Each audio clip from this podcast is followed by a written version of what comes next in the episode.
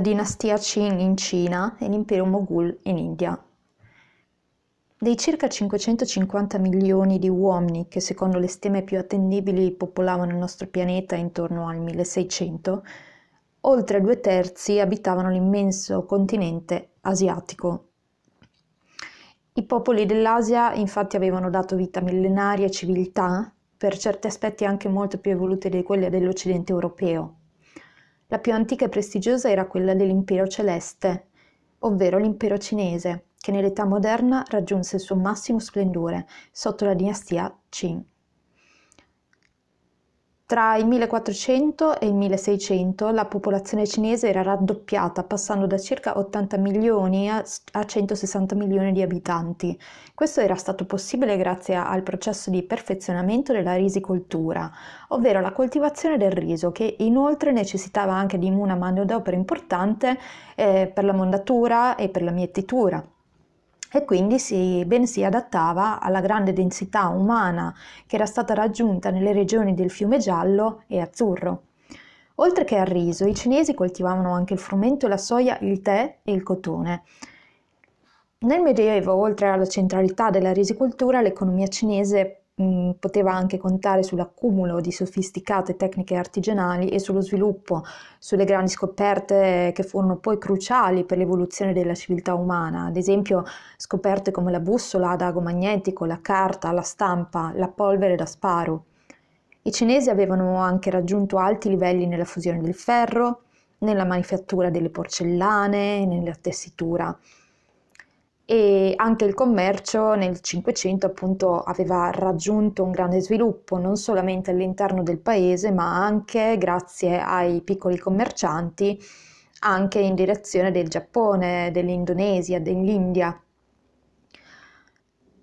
Ecco che eh, per mantenere la stabilità in un paese così grande eh, naturalmente serviva una grande dinastia, un grande impero e quindi le condizioni necessarie per la stabilità appunto di questo grande paese furono garantite dalla dinastia Ming, che trasferì la capitale a Pechino e in cui tutto il potere si concentrava nelle mani del figlio del cielo, ovvero l'imperatore.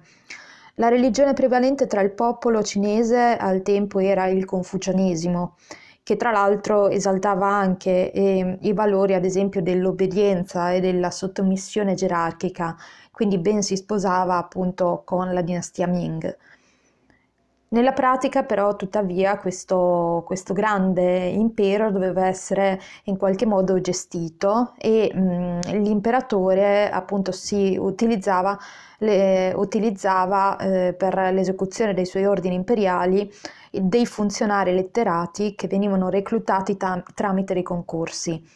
Tuttavia la corruzione comunque era già molto diffusa e soprattutto nell'ultimo periodo dell'impero enormi ricchezze si erano eh, accumulate dagli eunuchi di corte che nell'epoca dei Ming esercitarono un enorme influsso anche sulla, condizio- sulla conduzione degli affari, ponendo alte, altissime tassazioni anche ai contadini.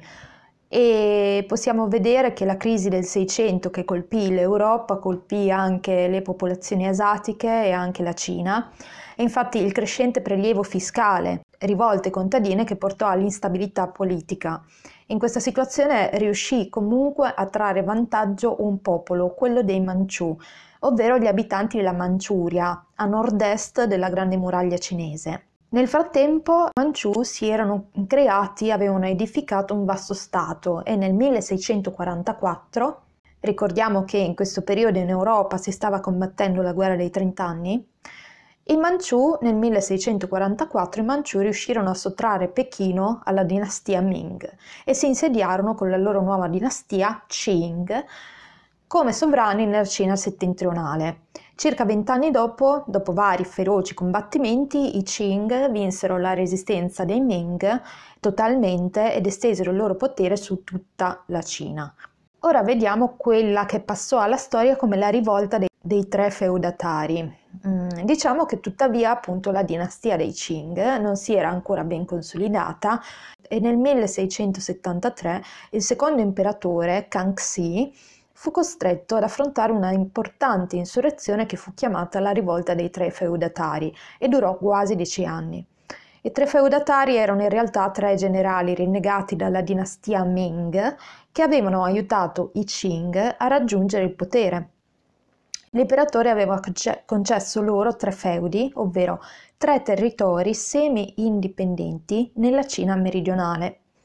Col tempo questi feudi divennero sempre più autonomi, Tuttavia, quando Kangxi, l'imperatore, dichiarò che non sarebbero stati ereditari, ovvero alla morte dei generali praticamente questi feudi sarebbero ritornati ad appartenere all'impero, i generali a quel punto si ribellarono. Iniziò quindi un conflitto lunghissimo che provocò tantissimi morti e una devastazione soprattutto di, dal punto di vista economico. Alla fine, dopo lunghi combattimenti, i Qing riuscirono ad eliminare l'ultima roccaforte Ming di questi tre feudatari eh, nell'attuale Taiwan. I Qing ormai quindi erano diventati i sovrani indiscussi della Cina, ma l'imperatore comunque volle continuare la sua opera di conquista e occupò appunto la Siberia, la Mongolia e anche il Tibet.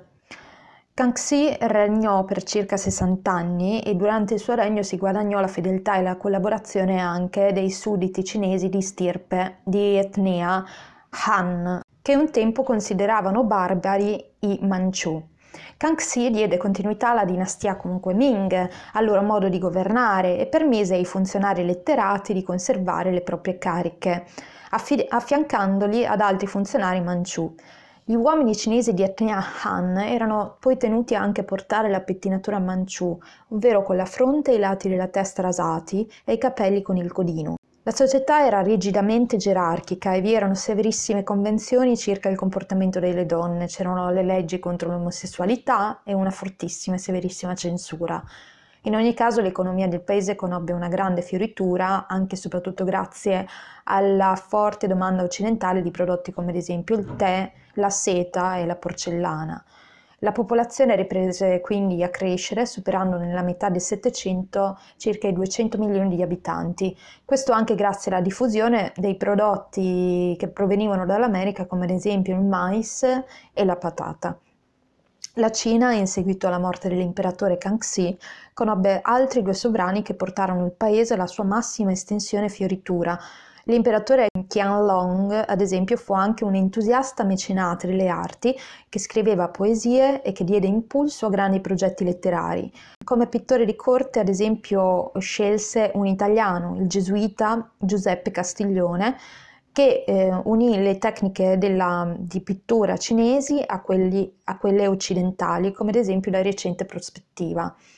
La Cina dava di sé quindi agli occhi degli occidentali un'immagine di ordine, di stabilità, di prosperità, che tuttavia nascondeva un forte irrigidimento sociale ed economico, un forte tradizionalismo e una forte repressione sociale che ben presto condannò alla stagnazione e poi al declino della grande dinastia dei Qing. In ogni caso la dinastia dei Qing ebbe lunga vita e eh, continuò fino al 1900. Ora spostiamoci in India.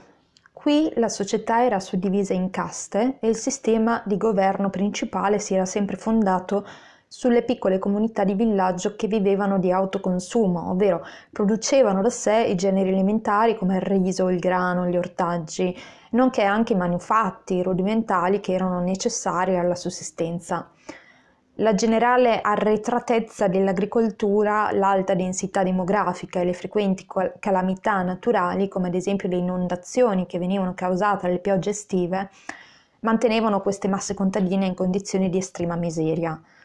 Solo in alcune aree che erano gestite dall'aristocrazia si poterono diffondere delle colture come ad esempio la canna da zucchero, il tabacco, il cotone, che eh, venivano gestite da una manodopera che veniva pagata. Il continente indiano comprendeva una grande varietà di territori e di popoli. La popolazione del 500 e del 600 passò dai 100 ai 160 milioni di abitanti e l'India, anche più della Cina, era un crogiolo di razze, di lingue e di religioni diverse al tempo. Nel Medioevo si era diffuso l'Islam, ma nell'età moderna dovette comunque convivere con molte minoranze religiose, tra cui anche il cristianesimo, il buddismo, l'induismo. Al pluralismo religioso faceva poi riscontro anche una grande frammentazione politica perché vi era da un lato un sultano a Delhi, poi l'aristocrazia guerriera, poi delle signorie indipendenti, degli stati minori, un impero anche. Questa precarietà politica fu interrotta improvvisamente dall'irruzione di un capo militare afgano, Babur, che nel Cinquecento gettò le fondamenta dell'impero musulmano Moghul, che poi possiamo dire che in realtà fiorì pienamente sotto la guida del, del sovrano, del successore di Babur, il sovrano Akbar il Grande. Babur era discendente dei sovrani mongoli Tamerlano e Gengis Khan. Con la prima battaglia di Panipat aveva conquistato Delhi e fondato l'impero Moghul. Il suo successore poi, Humayun, Tuttavia perse gran parte dell'impero e venne esiliato. In esilio poi questo sovrano stringerà fortissimi legami con la corte persiana, che oltre a stimolare l'interesse per le belle arti persiane, come le miniature o ad esempio l'arte del libro, aiutò il sovrano Moghul a recuperare parte dei suoi territori, quelli che aveva perduto. Il successore fu Abur Akbar, noto poi passato alla storia come Akbar il Grande. Divenne re nel 1556. Inizialmente aveva solamente 13 anni quando è stato coronato, quindi inizialmente um, regnò con il reggente e un tutore. E divenuto re, eh, continuò l'opera di espansione del padre e vinse la seconda battaglia di Panipat contro il rivale pretendente al trono di Delhi. Lentamente quindi Akbar, dopo aver vinto la seconda battaglia di Panipat, avere conquistato Delhi, annette anche tutta l'India del nord e parte di quella centrale e consolidò il potere e lo rafforzò ehm, anche grazie ai legami culturali e commerciali con la Persia. Egli creò anche un'amministrazione unificata sotto la sua persona che era formata da vari funzionari nobili che venivano ben pagati che governavano le varie province, oppure potevano anche diventare dei comandanti di truppe, oppure le comandanti dell'esercito imperiale. Sotto di lui la dinastia Moghul divenne una potenza artistica oltre che militare. Fiorirono ad esempio anche la pittura, la letteratura, nonostante Akbur fosse analfabeta. Pensate che possedeva una biblioteca con più di 24.000 volumi, nonostante appunto il suo analfabetismo. Inoltre fu un sovrano anche illuminato, tollerante anche dal punto di vista religioso, perché restò musulmano, ma tollerò ad esempio le religioni come l'induismo, il buddismo, il cristianesimo e addirittura invitava alla sua corte i filosofi di ogni religione di ogni minoranza religiosa per farli dialogare con i teologi musulmani su questioni di fede. Concepì inoltre anche una nuova religione che univa elementi di ogni fede con lui, come, con lui stesso come divinità. L'apogeo dell'impero Moghul continuò fino al 1700 e ad esempio lo splendore del Gran Moghol affascinava i viaggiatori europei e ancora oggi tra l'altro possiamo notare la raffinatezza artistica raggiunta dalla civiltà indiana in monumenti come ad esempio il Taj Mahal. Purtroppo alla sua morte l'impero, purtroppo alla morte dell'ultimo imperatore, l'impero cominciò un lento declino e verso la metà del 1700 iniziò la penetrazione dell'Inghilterra che segnò per sempre la storia indiana e di questa civiltà.